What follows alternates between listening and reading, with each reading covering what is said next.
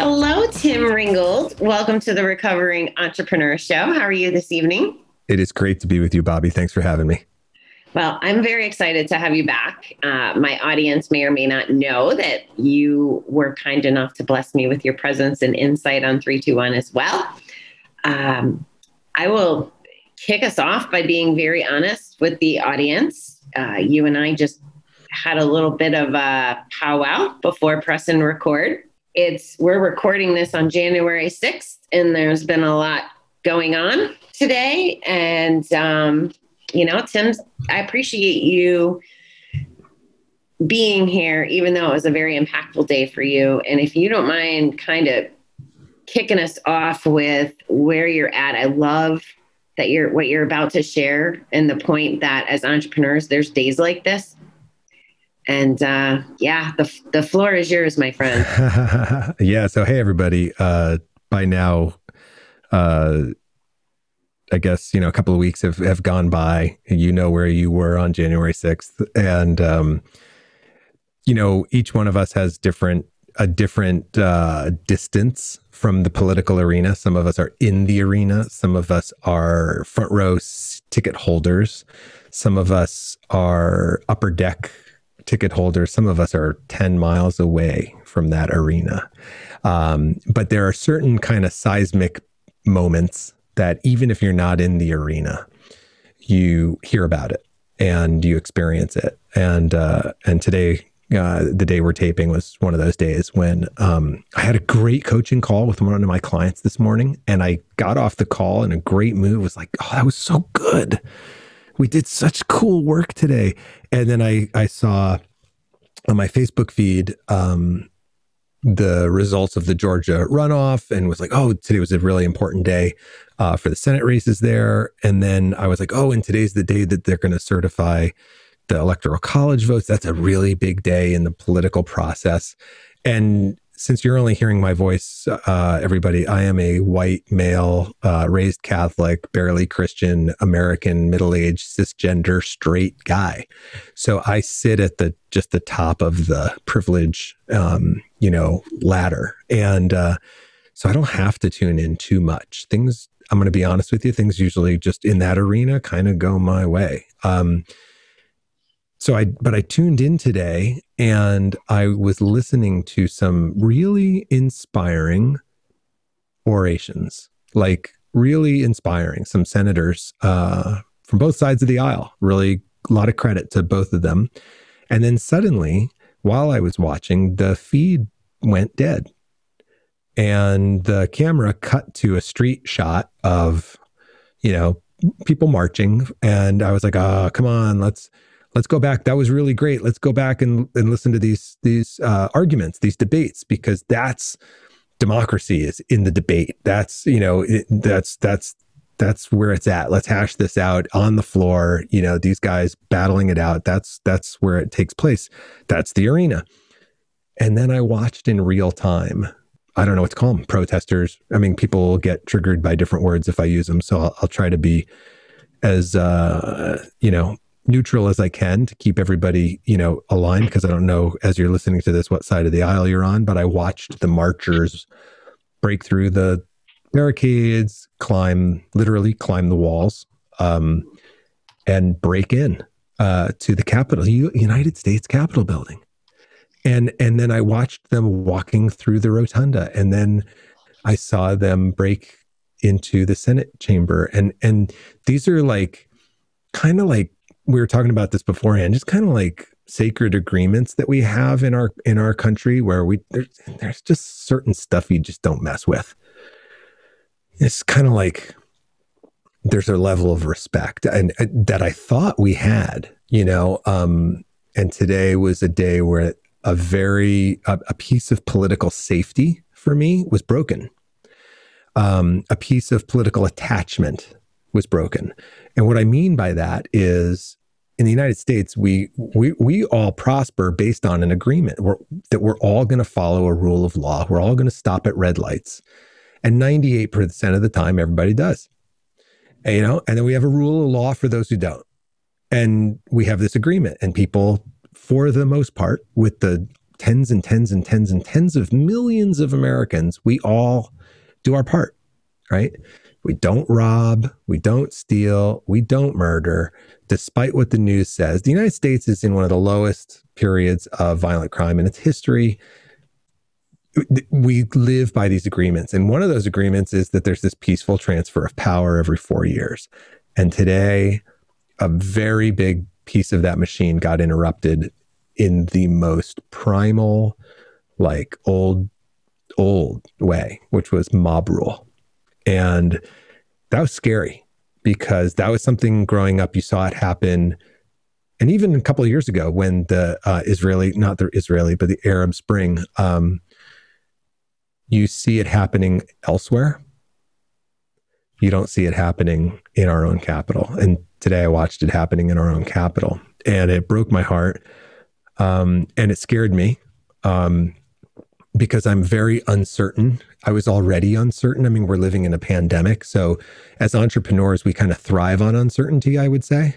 Um, I think that uh, Tony Robbins does a great job talking about the six human needs, and two of the and two of them are certainty and uncertainty. Mm-hmm. And the interesting thing is that people value those needs differently. So some people value certainty more than others. I would submit that those are people who take like employee, full time employee with benefit jobs. They like the certainty of that. And then there's this subset of us entrepreneurs who like the uncertainty. Well, you're talking to a gambling addict, Tim. So, yeah, I guess I guess I'm in the uncertainty bucket. Um, I want to tell you something too. I want to I want to hear more, but um, I just want to make sure that I was clear with you. We're on camera for YouTube. So you mentioned just your voice. Oh, very good. Podcast, Thank you. Yes, but everybody gets to see the handsome face of yours. I just want to, there you okay. go. Okay. Okay. I just wanted to give you that. Uh, Thank you. okay. I'm sorry I interrupted. You were on. no, that's an important point because the odds of me picking my nose just went down a lot. Okay. Very good. Can't guarantee that I, I wasn't going to pick my nose or was going to pick my nose beforehand, but now it is on my mind to make sure that I don't because I'm a guy. You know, I so appreciate you. You're having a rough day and you're still got your sense of humor and you're just showing up powerful, Tim, humble and beautiful. And I just so freaking appreciate you. Thank you. I appreciate that. That's very kind. Uh, uh, humor is one of my coping mechanisms uh, my wife and I have a, a mantra, which is, you know, someday we're going to look back on this and laugh. So why wait? I like that. Very and, uh, yeah, I, I find that it's a good diffuser, you know, of of tension, you know, um, nervous laughter. That's I think I think I might be wrong, but I think that is one of the functions of nervous laughter. Is it's it's meant to relieve, to release tension built up inside. So I found that it's helped. It's been a good survival skill. So there may be more jokes before the day is done. Let's just say. Um, but I want to. I want to bring this back around to why this is uh, helpful today. So uh, it's there's there's great learning. Like there's great nuggets in today for entrepreneurs, and one of them is surfing the wave of uncertainty. I had a tennis lesson this morning. Sounds so elitist. Um, and my instructor asked me, he's like, Well, what's your day like? And I was like, No two days are alike, buddy, because I'm an entrepreneur and I like it that way. And I got ADD to go with it. So, like, bring on the uncertainty. Um, and I'll use a surfing analogy, which is that there is a sweet spot for how big the wave is when you're surfing if the waves are too small, it's really dull and you're bored. And if the waves are too big, it's just too dangerous and it's it's it's just too intense. So too much of a good thing becomes a bad thing. Too little of a good thing is a bad thing. And so everything in moderation, including moderation, uh, uncertainty, I find goes the same way. And so I recognize in my own journey as an entrepreneur that I wrestle with this relationship with uncertainty. And there are like i want more of it i want less of it. I want more of it i want less of it right? And uh, like give me the cheat codes so that it'll be easy. No no no i don't want the cheat codes. No no no give me the cheat codes. I want it to be easy. No then it's boring. Because if anybody like me has ever gotten the cheat codes before there's like a moment of euphoria and then you're bored. And you're like oh, there's no fun in this anymore. And uh, and i think that that would be that would be life without uncertainty. It would be like life with cheat codes. So uncertainty comes to us in our life. And then the game is okay, that wasn't planned. I didn't see that coming, whatever it was. Right. And now what? What do I do? Because now there's a gap between what I thought was going to happen and what's actually happening. Now, this is really great conversation because it's all in the gap where you win or lose the game as an entrepreneur. Yes. Right? Because here's what happens in the gap we make up interpretations and judgments about the gap. This shouldn't be. He shouldn't have. She shouldn't have. I should have. I shouldn't have. We start shooting all over the place. It's a should storm. Those voices in our heads, that's. They run um, amok, right? Mm-hmm. And they just start, they, they, they, and a narrative begins about the situation. So it's not the situation, it's a narrative in our head about the situation. But which one do we often fall prey to listening to? The, the narrative about the situation, yeah. not the situation, right? And so we we're no longer in reality, we're in our head about reality. We lose our power, we lose our focus, we lose our creativity. So it's all about the gap because that gap can be small on Monday morning and then big by Monday afternoon. And then you find yourself right on target with something on Tuesday. Hooray, great.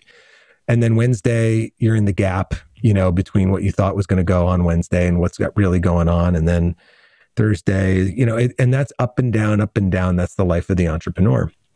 So what I've noticed for me is it's really about how am I in the gap when I a notice that I'm in the gap so, okay, this isn't how I planned today. Right. And then now what? Can I just, this is why it's called the recovering entrepreneur, because what you're tapping into is self awareness, which is really important in my recovery. So I want to call that out because I, there's so much correlation between recovery and the journey of entrepreneur. I, I just, you're validating the point in what you're saying. So I had to make note of that. Yeah, no, it's great. Um, appreciate that so you know us being aware of what's happening to us around us and and the feelings that are happening in our body right? Like oh i'm really tense or i'm oh i'm really hot under the collar or oh i'm really nervous. I'm getting some feedback that i'm in the gap. And it's always you know i'm always in the gap. It's rare that things are going exactly the way i thought all the time you know? It's just not like that. And thankfully because i'd be bored. So you know, okay, the gap. And now for me, when uncertain when the uncertainty wave is too big, I get scared.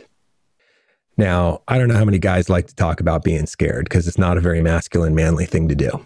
But I'll be the first one to tell you that the little boy who is trying to fool the world that he's got his shit together that's inside of me freaks the out when the uncertainty waves get too big because I'm like, I, I, I can't keep up. It's going to crash. And then sooner or later, everybody's going to figure out that I don't have my shit together. And I've been faking this whole thing. That's what it's like in my head. And they call it imposter syndrome, right? And I didn't hear that word until about four or five years, four years ago. And I was like, that's what it's called. Oh, and I thought that was really interesting. Like, like sooner or later, everyone's going to find out. And if you're in recovery, whew, that's a real, real issue, right? Like sooner or later, if people found, if people found out, right? Because of cancel culture, if people knew the effed up stuff I did when I was younger, five years ago, two years ago, last week, you know, whatever that might be, they're going to turn their back on me right? So i gotta i gotta have it all together. So when the uncertainty wave gets too big i fear that everything's going to fall apart. And so today january 6th as we're taping this the uncertainty wave got really really big at a very unusual way for me because i'm not usually tapped too much into politics. I try to stay at an arena. But candidly i'll tell you i started out out of high school as a poli sci major. So i do have some history with interest in it. And then i found that i was just bored and so I moved on. But there's something in it for me and the political arena. I think it's because it's a competition and there's a part of me that's very competitive. So, um, what happened today, it broke some agreements. And when you start to break agreements, it's like the unraveling can start to occur, you know? It's kind of like for me early on in recovery, if I put together some time around abstinence and then I broke it so let's say I got 30 days, right? And then that 30 days helped me get to 31 because I'd be like, oh, I don't want to mess up. I just got 30 days. But, you know, sometimes I would mess up and I'd go back to zero. To find the then, certainty because because there's yeah. comfort in going back. Yeah. Yeah. I just kind of back to, you know, I know this. I know what works. You know, this this uh, this recovery is pure uncertainty. So I'm certain that if I act out in this behavior, I'll get this result in the short term, especially when I'm stressed, because I just want to relieve that stress. So I'll do it. And then, oh crap, I lost my my time. So now I got nothing at stake.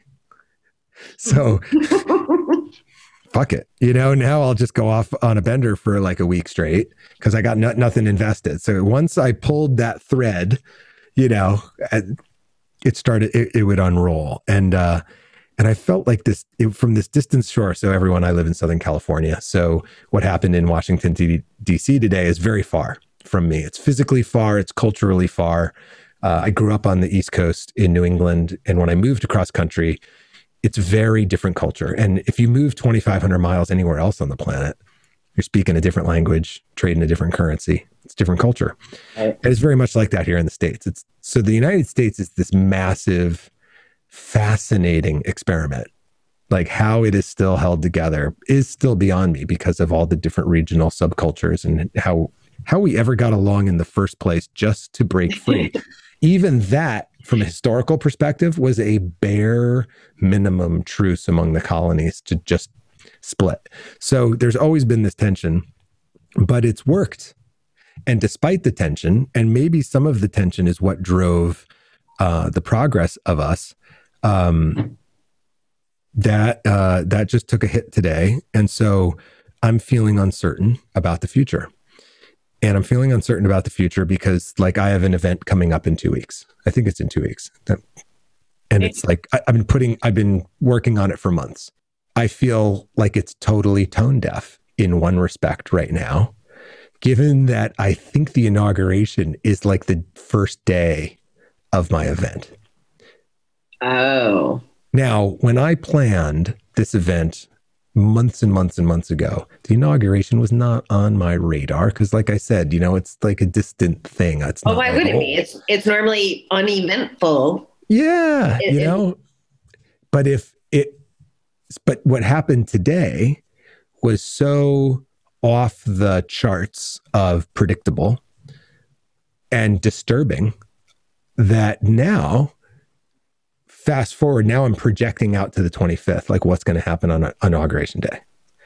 And i'm having a really hard time staying present and i'm having a really hard time staying on point staying focused with what i need to do today because who is going to give a rat's you know what uh, about my event when there's something much more globally, you know, impactful going on. And uh, and so I'm struggling in this day. I'm really struggling with staying focused. Like, okay, Tim, what is the single useful thing you can do this afternoon? And as an entrepreneur, I don't have a boss yelling at me. Right. You know, and so it's like, what is the single most, you know, thing? And so I noticed I it, I've had a horribly per, you know unproductive day since that call, since turning on the news, and I remember there are days as an entrepreneur where I I have to recognize that I've been knocked out by the uncertainty. Like I live in Southern California, so we have uh, brush fires, really bad.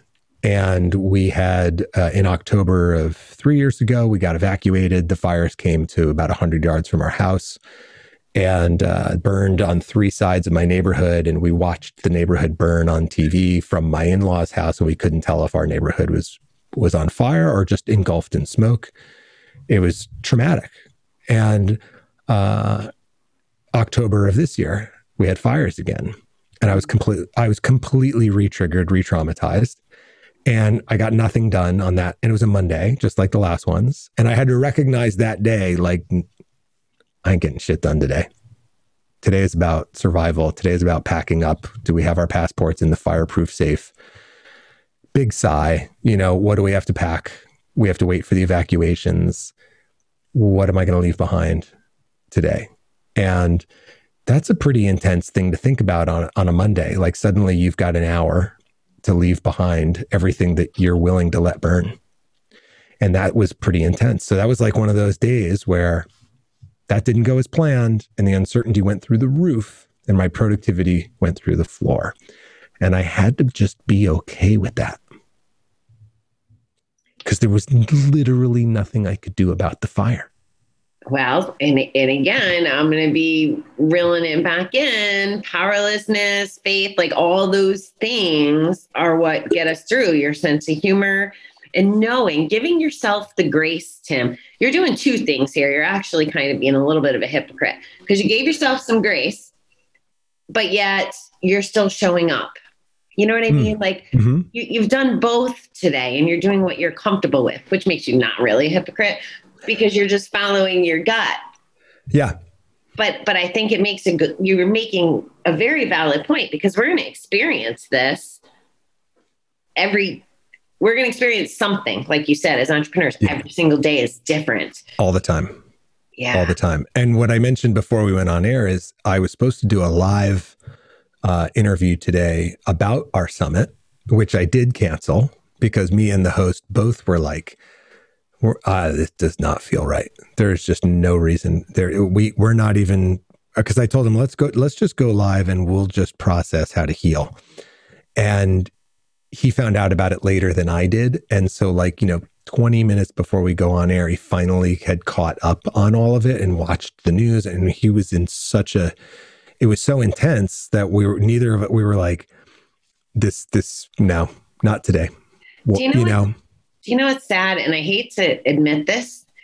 I was in a group at three o'clock Eastern and um, with a bunch of other entrepreneurs. And one of the ladies lives 12 blocks from Capitol Hill. Oh and she put it in the chat protest at the Capitol.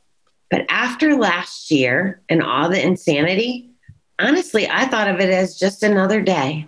Yeah. Because when I went on my road trip a few months ago, I drove through Virginia and same thing, people in that neck of the woods and the protests. And I was in Dallas on my road trip and like people were talking. I never visually saw it. Even though I drove 8,500 miles, I never really saw it. So I've been disconnected. But then, even like I said, her saying it felt more like the whole let's not talk about politics because everything's been so challenging, but yeah. it almost felt like the norm. Yes. Which is even more scary and disturbing, I think. Yeah. Yeah, that's fair. And you know, I knew that there was going to be a protest. Everybody knew it was it was planned. The protest was planned for today. I don't think anybody knew that it involved taking the Capitol.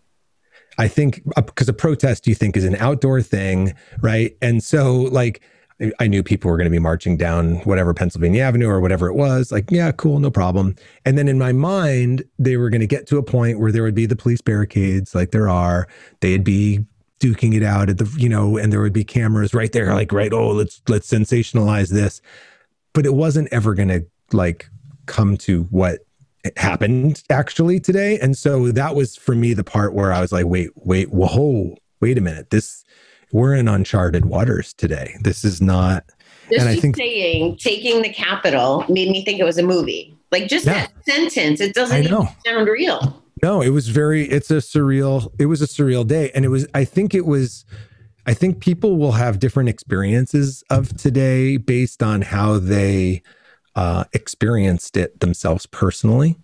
Um, just like anything else, right? We, we phenomenology like we are we experience the world through our own eyes our own belief systems our own filters our own interpretations our own judgments there will be people who loved today inevitably uh, there will be people today who didn't really care one way or another there will be people who were mad as hell there will be people who are upset there you know it'll be all over right? Because that's the nature of all things. And I, so I can only you know, describe what happened for me. And and then I thought, well, how is that useful? How is today? So playing the role of uncertainty was the mob that broke through the barricades, yada yada yada. But something's going to happen tomorrow that's unplanned for me and my business, right? Could be like Monday when my employee said, "Oh, by the way, that skirt, that surgery I rescheduled, it's next week," and I realized I had to cover 17 groups next week while I'm promoting a live event two weeks after. That's a gigantic amount of time, right? So it's going to be like 25 hours of my week just were erased in six seconds. Wow. And I was like, oh, uncertainty, you know. that was Monday, right? So it was like the oh shit meter, pardon my French, went poof you know, and then I kind of like figured it out, had to cancel some things, move some things. And then I was like, okay, well, well, you know, you respond, you know, and then you move on. And I think that, um, what we get used to doing as entrepreneurs, it, the, the peril, the peril is getting habituated, like just used to reacting instead of creating and continuing to create despite the uncertainty. Like, yeah, look, the universe is an uncertain universe. So at a macro level, it's uncertain. At a micro level, it's uncertain. I can't guarantee I'm not going to get COVID. I haven't gotten it yet, and I haven't gotten the vaccine yet. I filled out my paperwork today because I'm a healthcare worker, but no guarantees, right? But I'm going to create this event, and I, you know, which we started planning in August, and and I'm going to put all the time into making sure that despite all the craziness that's happening in the world, I've organized my time and my space in such a way that I'm going to provide this value at this time. And I'm going to keep creating, right? And I'm going to get knocked and dinged and tripped and kicked along the way by life. And the temptation is to just get so busy reacting that I stop creating. Now we take that all the way down to the micro level of the inbox. The inbox is a reaction machine. You're not creating anything when you are opening your inbox, you're just reacting. Right. And so the entrepreneur who's away. That's why I ran away for Christmas to Aruba. I was so tired of being on everybody else's freaking schedule between the inbox, the schedule, the calls, the this, the that. It was like my phone would blow up. I'd be here for an hour and there's six messages. And it's like, I can't continue to take care of everybody else. Yes. And I remember, and I'm sorry, I totally waylaid you, but when I was at my corporate job, I, when I came back to the company, I shut off that little dinger that told you every time you got a new email. I didn't want the light, I didn't want the noise. Totally. If you want me to be a productive person, I can't be jumping through hoops for everybody else. Absolutely. And, and it does come with the territory. And I'm sorry I got riled up about it, but it it does feel sometimes like just we're being pulled and and in a learning environment especially you know we're we're in learning groups you know we're in a learning group together it's like okay well they want us to do xyz well, that's not moving the needle on my business. That's not serving my clients. That's not growing me as an individual. You know, like it's not my terms. Mm-hmm. And I think that ties back, you know, my terms goes back to your uncertainty message today. Mm. Um, I'm sorry, I totally waylaid you, but that's okay. That's a that's a hot topic, that reacting stuff. Totally. And I think that every entrepreneur struggles with it. And, you know, your inbox is like it is it is just it is uh, I'll say for me. For me, sometimes I have to spend time in my inbox. It's true. It's not like I can ignore my inbox because there's a lot of critical communication going back and forth with only me. It has to be me. I can't delegate it. And it's a it's a asynchronous conversation that has to be had in order to plan things that are going to take place in the future. So there is that. There is that nature. But I don't need to be in my inbox 27 times in six hours. That's the problem because my attention is like a five speed transmission. So our attention, like our productivity, we have gears of productivity. And I, I was at a all day training in 2016 with a guy named Robert Cooper, who is a double neuroscience PhD expert on productivity. Ooh. So he looks through neuroscience through the lens of productivity. That's his thing. And I look at neuroscience through the lens of music and how it heals and how it, it, it treats stress. And uh, particularly as a function of cravings and relapse for people in recovery. Mm-hmm. So, so I have a shared affinity for trying to figure out the brain and how it works. Um, and so Robert was a Dr. Cooper was uh, explaining to us how our attention works. And he's like, you you move through these gears just like if you're on a surface street in a trans with a like an old school five speed transmission and you have to shift and you have to shift and you have to shift and you have to shift and it takes all this time and space and movement and energy to get into fifth gear and then you hit a red light. right? So yeah. you have to downshift or you just leave it in neutral like I would uh, until you hit stop. And then you go and you have to shift and shift and shift and shift. And if you tried to go from one city to another by just taking surface streets, the reason it takes a long time is because all those interruptions slow your car down. The human brain works exactly the same way. So he, what he was explaining to us was that the average amount of time that it takes for us to get into our fifth gear of the human brain 23 minutes. Wow. That's a long time. Wow. Yeah. Now, he said the average amount of time this was in 2016 and he was talking about corporate culture. So the average amount of time that an employee engages in a task before they're interrupted by their inbox is like two minutes probably. two minutes two minutes. So what happens is is the employee spends all day in first gear. They're driving through their day. And if you've ever driven a car my friends and you remember what it was like to drive a standard First gear sucks. First gear is like you don't you're just on your way to second gear as soon as possible. You're talking to an ex truck driver, so you're oh my god analogy, and I'm doing it with ten gears in my head and and playing the red lights, and oh my god, brutal. But brutal. it's a great visual. Brutal. Yes. So the inbox are the inbox is a red light. That's what the that's what your inbox is. So if you want to get anywhere in the day, what you have to do is get on the freeway, and the freeway doesn't have any red lights. So what it means is you have to get out of your inbox for large chunks of time and put your uh, phone in another room and and and just, do all the things. You, it, this is what it takes. So in my calendar, I have blocks, time blocks for what I call big rocks. So I write out three business rocks, big rocks a week, and then I have them in time in the calendar. And so I I know every Monday afternoon I'm working on Big Rock One. I, you can't get an appointment with me unless I decide it's super important and I'll make time for you because you and you can't schedule with me any other time.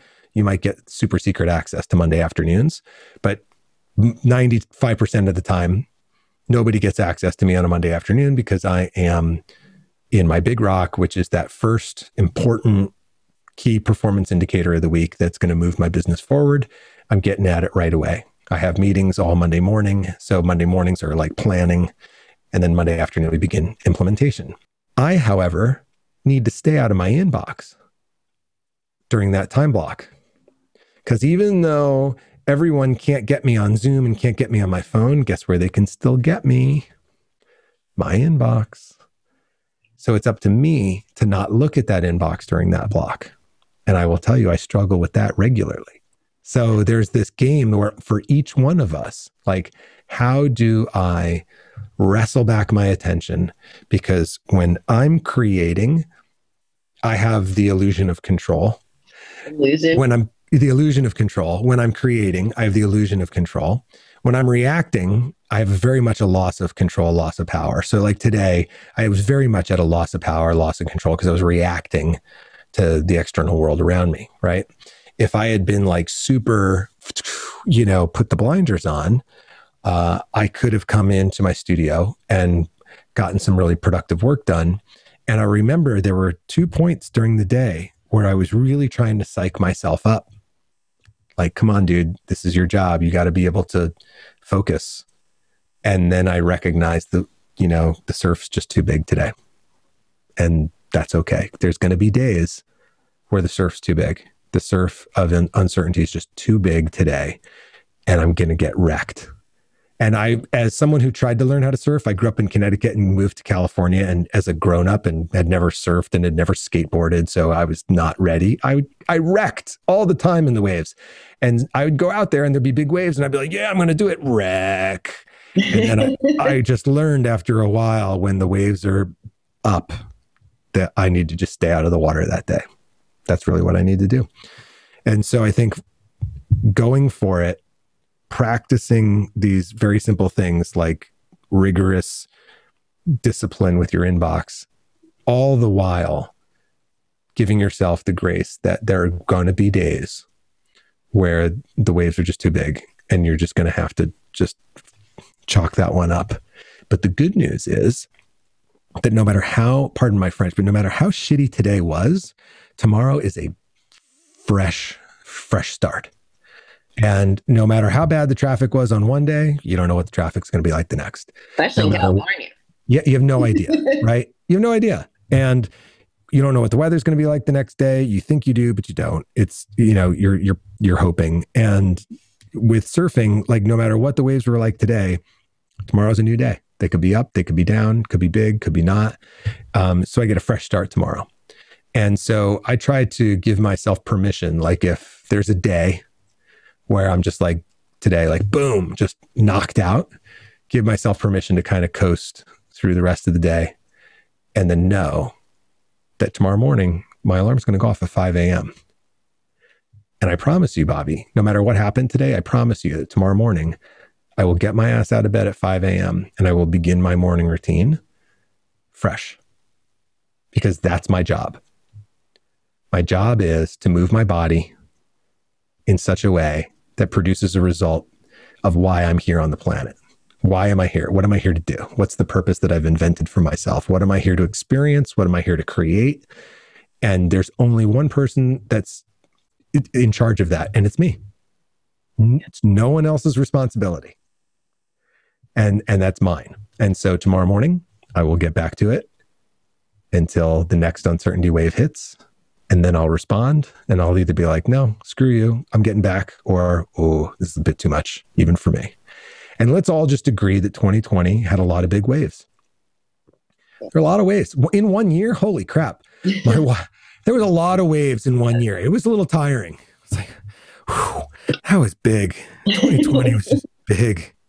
So I think there's a little fatigue, you know, with uh with that as well. Like, oh my God, I've been just like my nervous system has been worked, you know, and that's why it's so important for me to take care of myself so that I can be more stress resilient because your immune system and your stress response are both conditionable, just like your endurance and your strength.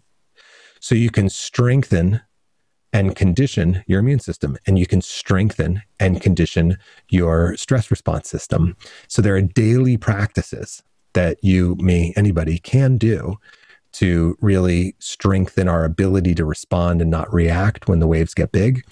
And that's really an important piece of my own recovery journey is that there's these three things that have to happen along the way. And this, these are like the three themes of our summit. So, one, whatever past trauma, whether it was acute or chronic, uh, I got to heal that for myself.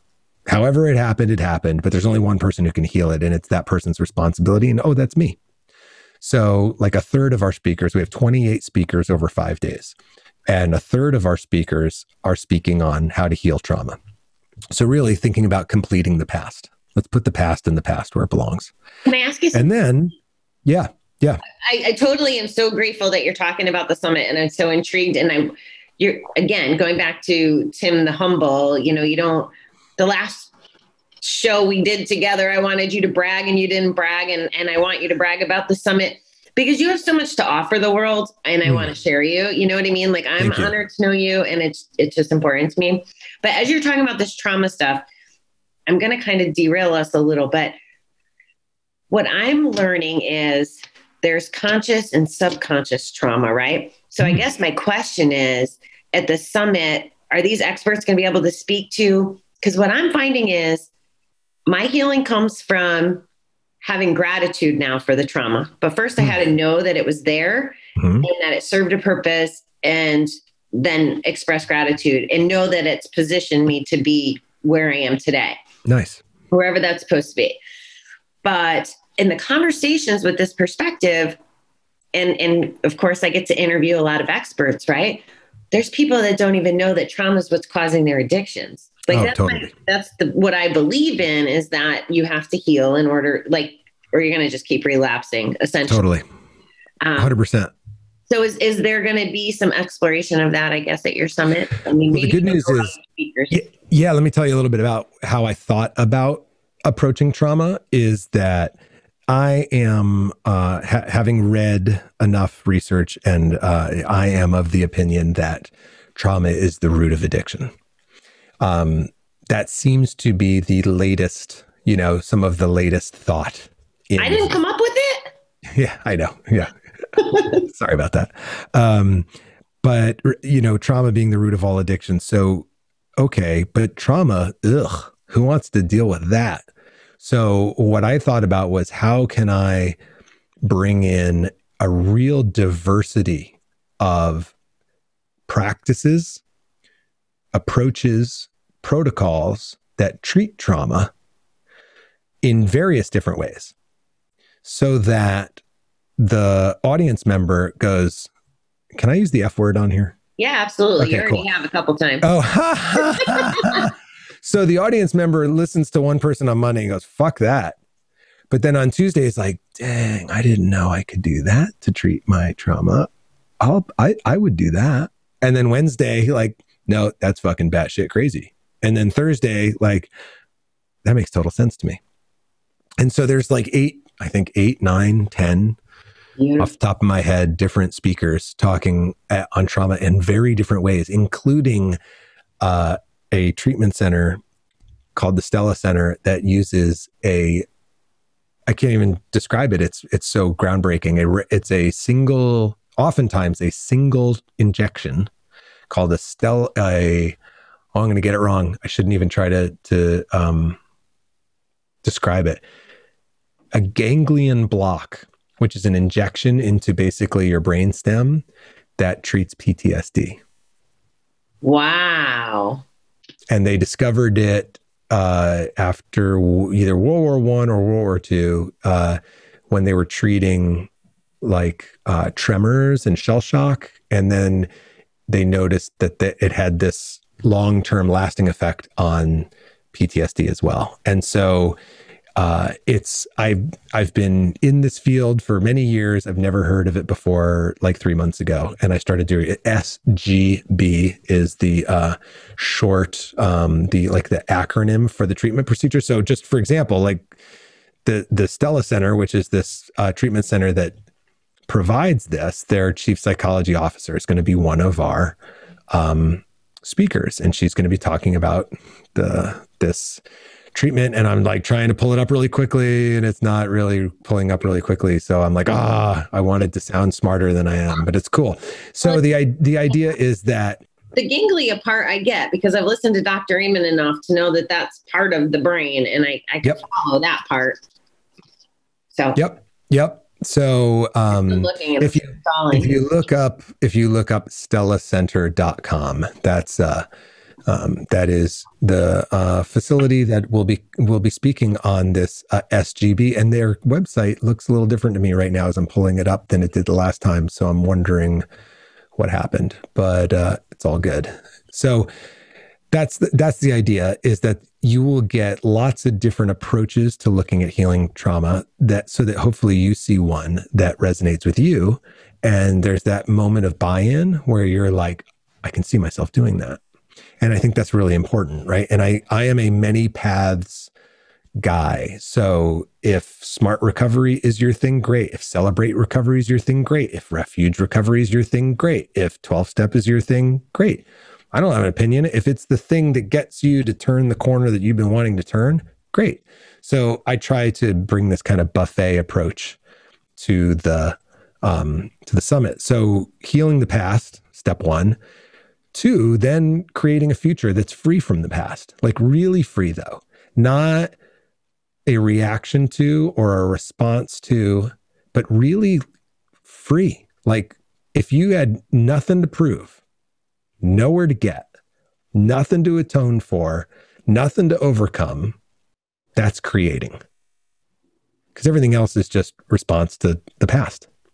So then what? Oh, I don't even know. Well, now you create a purpose for your life that actually compels you. You're you're enrolled in your own future. Now, the future you're living into is pulling you into existence rather than you like pushing yourself along. That's a completely different way to think about the future.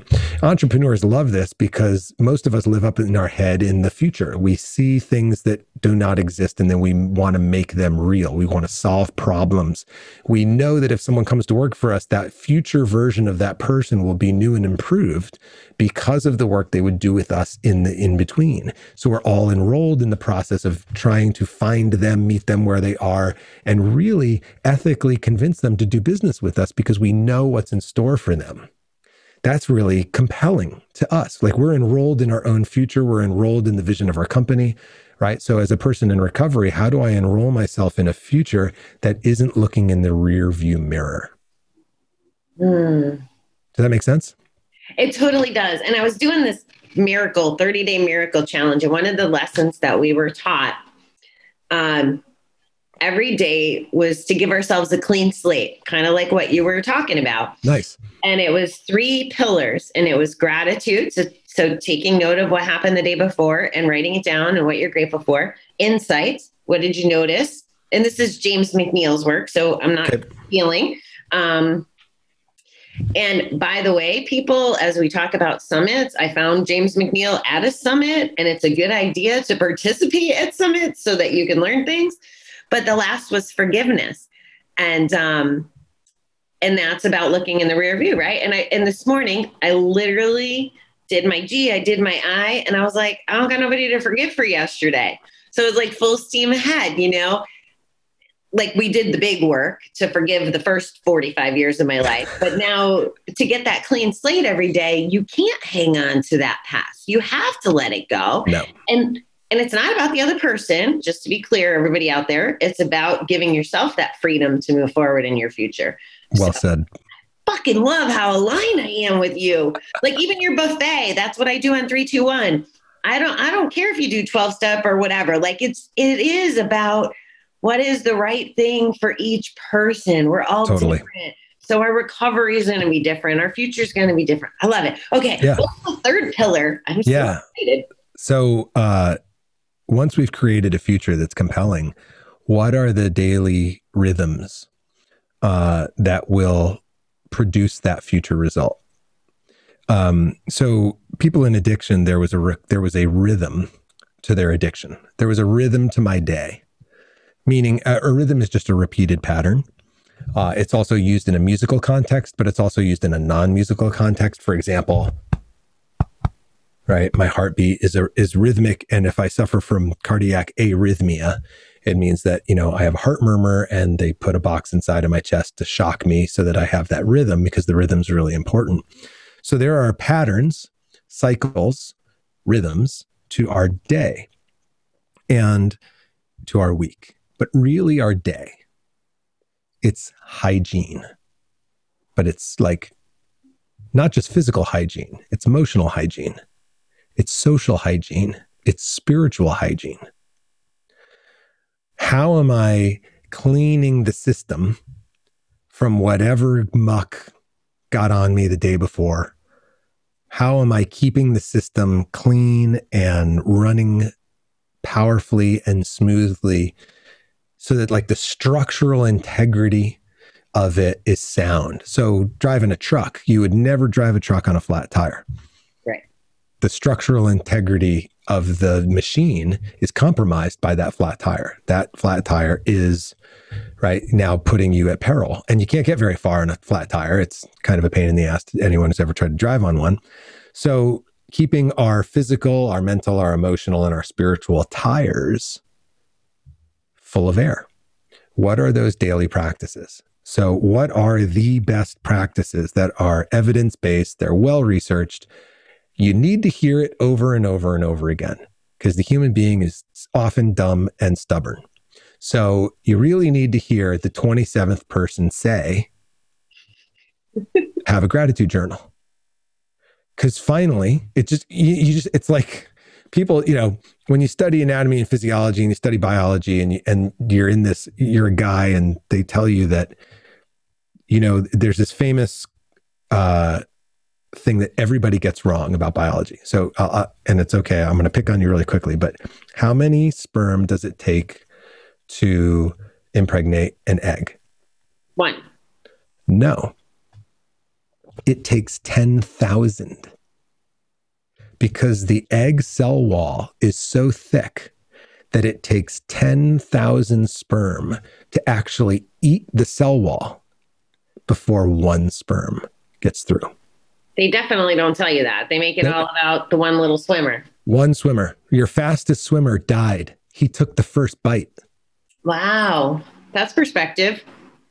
First to market. Sometimes it's great. Not if you're sperm. Just saying. Context, very important. Oh my goodness. So the and the the reason I tell you that funny story is that for each of us, best practices, sometimes we literally have to hear 10,000 people tell us the same thing. And it's the 10,000th person who said it, and they said it very similarly to the 30th person. But for some reason, we weren't ready mm. at number 30 to hear it. It was said, but we weren't ready to hear it. And this could be a business practice. This could be a spiritual practice. This could be a physical practice, right? How long did it take? How, how long did I know that flossing was good for my teeth?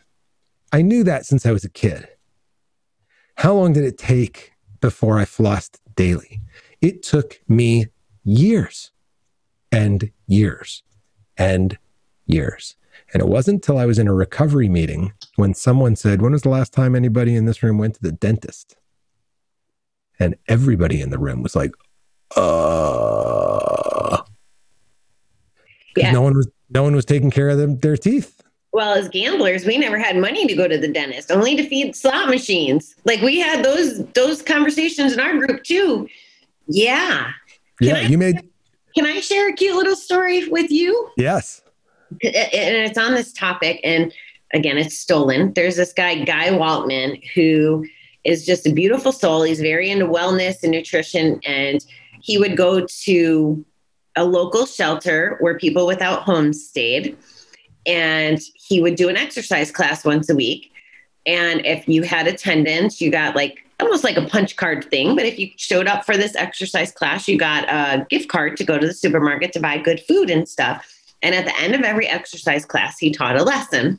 And he, he welcomed, you know, anybody who wanted to come. So one night he asks us, he says, well, what would you rather to lose your teeth or your memory or your mind? And of course, everybody's like, well, I'd rather lose my teeth than my mind.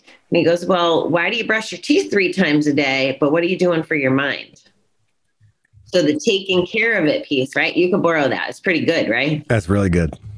So, and that stuck with me. I mean, that one little story, and I share it every every chance I can because it's really simple. Like, why aren't we? What are we doing for brain health? Yep. We don't even think about it. That's why I love Dr. Amen. He's like my hero. Um, Absolutely. Um, when, once you learn uh, that we have to be brain warriors, and no different, same thing with the spiritual stuff. Yep. Like for yep. me, my recovery is sustainable because I have the spiritual piece. I didn't have it the first two years in GA. I never figured it out. I was resisting it. I mean, that was my personal path. Um, I'd be like, the G word. I still don't really say the G word. Um, but you know, back to the individuality of recovery. But you're yeah. absolutely right, Tim. Like you, you got to keep it full. And, and it starts with recognizing the four tires you need to keep full. Yes. Yes. So recognizing you're this four part person and that you've got these three dimensions your past, your present, and your future. And once you, when you cross those two and you crash those two together, that's when you really start to get some power.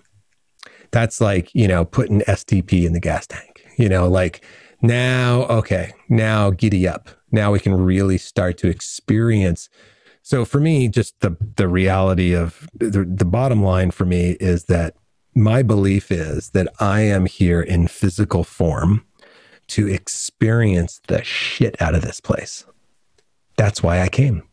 Yep. Right. And so if I'm here, like, why drive a beat up like Yugo that's running like crap and can only go in first gear? Like, what, how, what's my experience of this amazing, bountiful planet?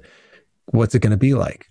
Or what would it be like if I was driving a brand new Tesla that I kept clean and the air is in the tires? Like, what's my experience going to be like in that machine? Oh, it's going to be a very different experience. Same place, very different experience. And I'm going to drive that Tesla on the freeway. I'm going to figure out how to get on the freeway, right?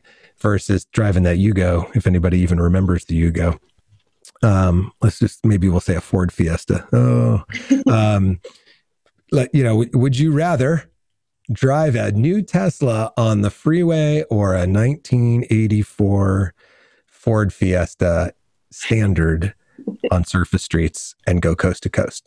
Your choice. You've been given the gift of the planet, and your vehicle is your body.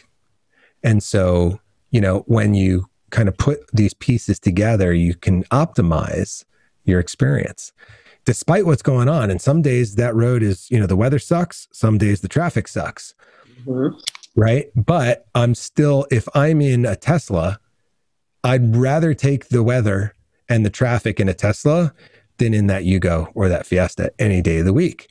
So when you build your spiritual and your mental hygiene, your conditioning like you do your body, you do better. I mean, a healthy body is sick less than an unhealthy body, right? You have less problems uh, in, in life, and so thinking the same way about my my mental hygiene, my spiritual hygiene, my social hygiene, like I'm I'm I got my eye on that ball every day, every day. So at 5 a.m. tomorrow morning, first thing I'll be doing, despite the events of today, is I will roll out of bed. I'll go to the bathroom, I'll drink a full glass of water to hydrate my body, and then I will lie on a PEMF mat for eight minutes, which is short for pulsed electromagnetic frequency. And I will charge the cells of my body because your body is electric and your cells have voltage.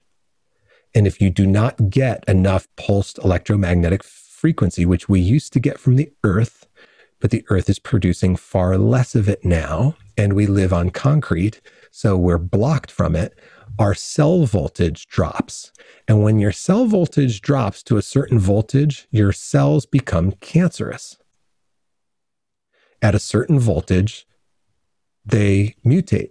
At full voltage, they're healthy as fuck. When that voltage, when that battery gets lower and lower, there's a certain voltage where cells mutate. And so it's really smart to know that your cells mutate into cancer cells at a certain voltage so that you can keep your batteries full. So every morning, the first thing I do is is this mat. Then I stretch my body, then I go downstairs, I make bulletproof coffee, I go outside in my yard barefoot, stand in the grass barefoot, connect to the earth, get more pulsed electromagnetic frequency from the earth and I literally look up at the stars or the sun, depending on whether it's a weekday or a weekend, um, not the sun, sunrise. And then I hug my jacaranda tree for 30 seconds every morning. I am a tree hugger, Bobby. And what am I doing? I'm connecting my physical body, my energetic body to the planet, which is this giant storehouse of energy.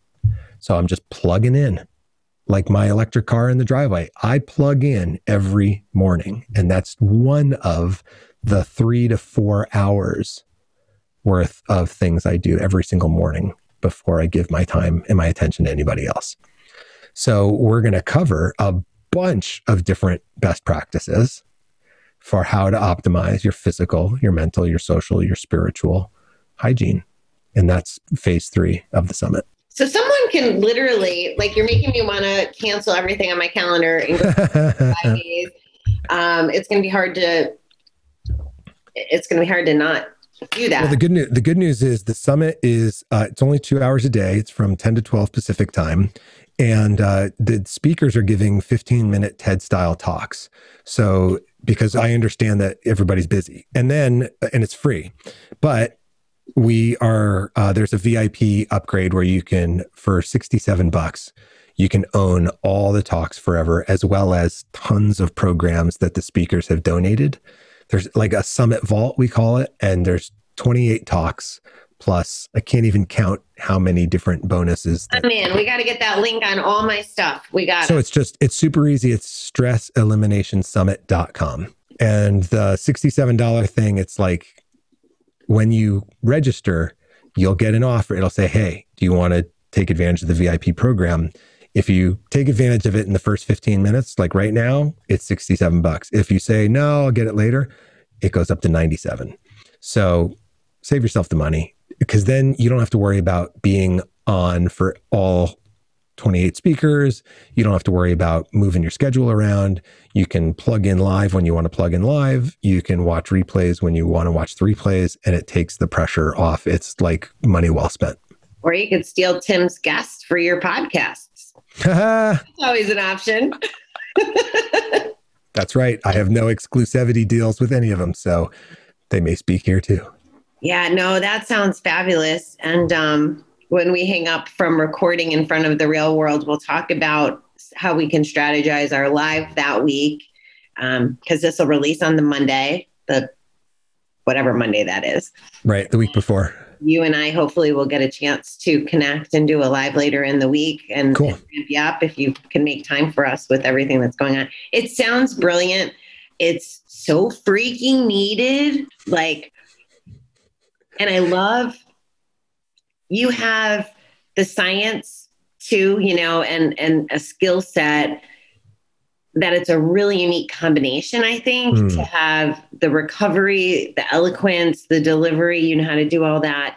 Um, as well as you know the science and the recovery it just it Thanks. just plays very well and um, it serves me every time i talk to you so i know it's serving my audience and i know that if you have anything to do with this summit it's going to just be freaking amazing yeah, I'm, thank you. I appreciate that. I'm really excited about it. Getting to be the MC, you know, it's my party. You know, every guest is handpicked, uh, and I've thought long and hard, you know, about this event and how to add as much value to people in their recovery journey as possible to become stress resilient, so that when stress strikes, you reach for healthy things and not unhealthy things. Because stress strikes. I mean, that's what today was. Was a great example of it you know um, so what are you going to do when it happens how are you going to care for yourself uh, if 2021 is you know remotely similar to 2020 we're all going to continue to be experiencing high levels of stress um, I think it's pretty predictable, right? So, and stress triggers cravings.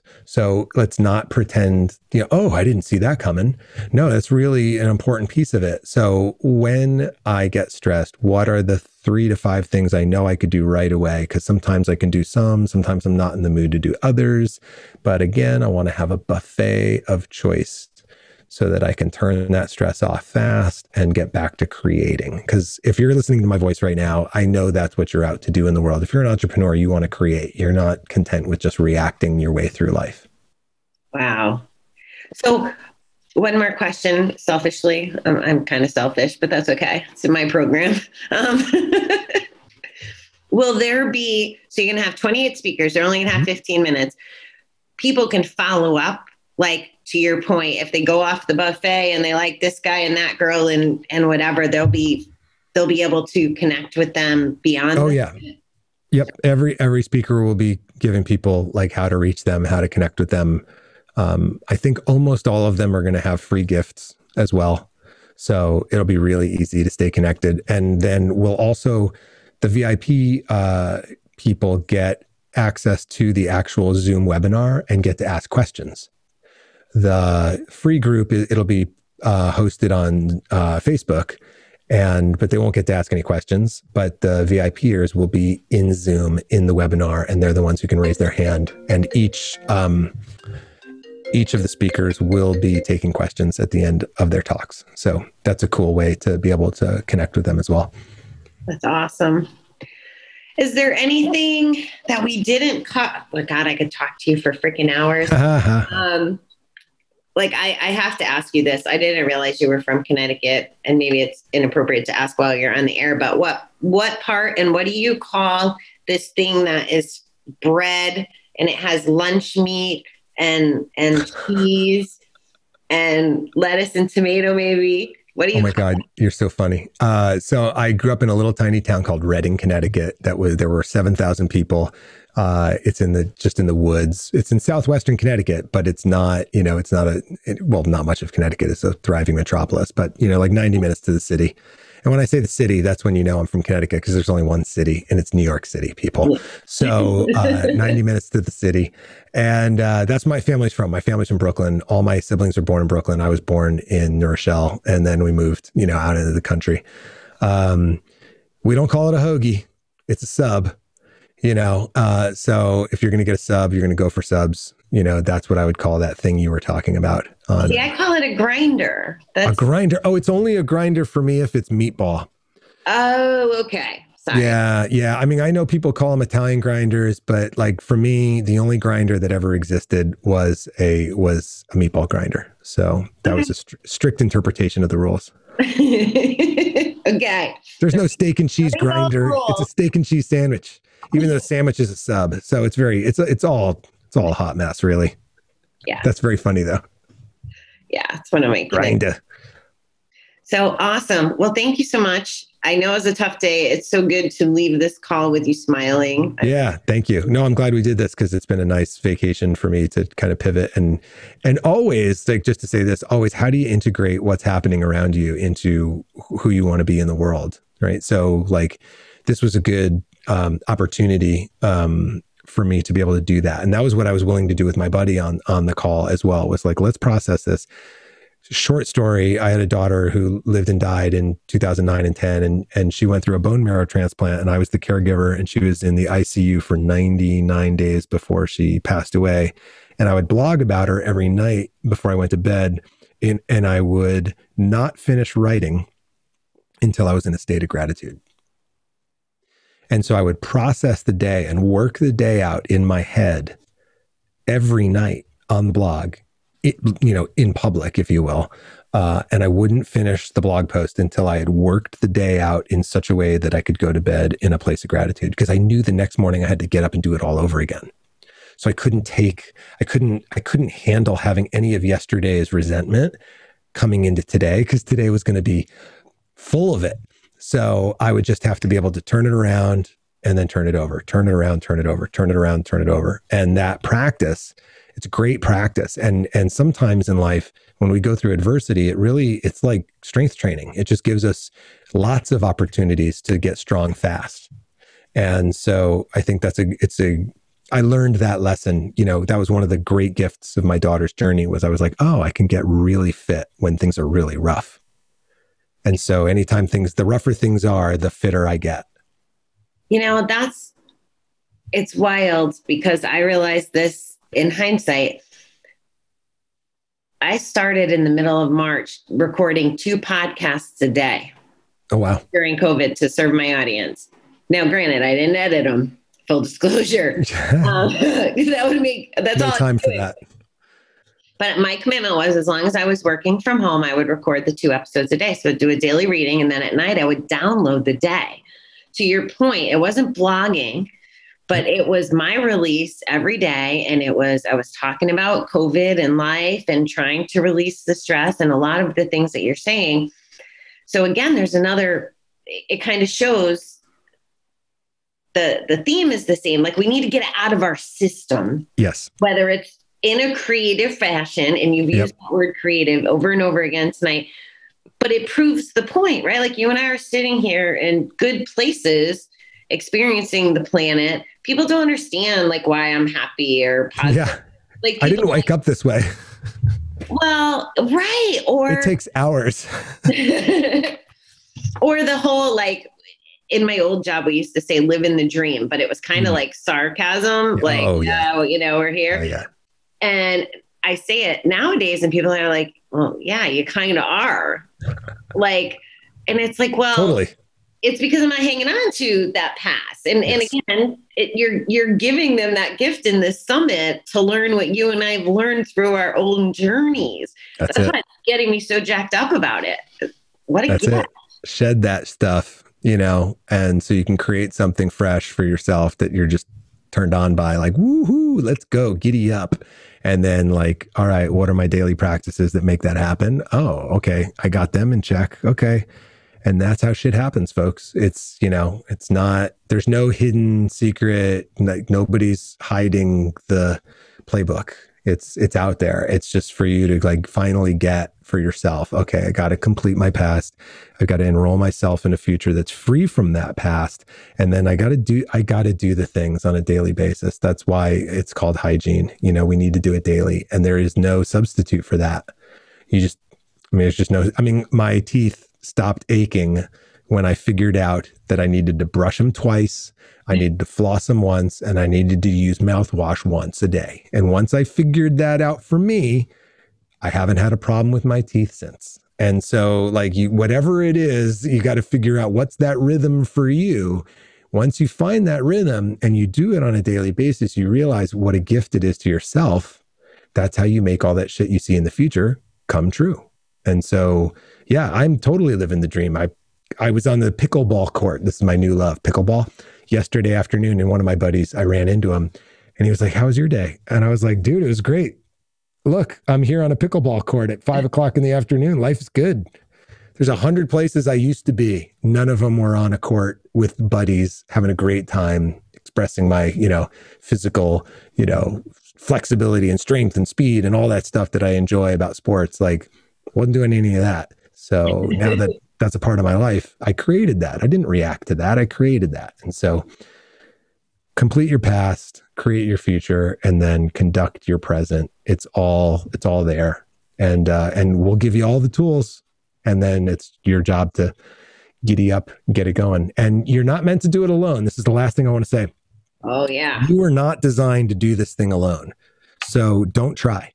Uh, you will fail and you'll feel really bad about yourself. And that's why New Year's resolutions don't work. So you're not designed to do it alone. Humans, uh, being human is a shared experience, is what my sponsor says, and I love that.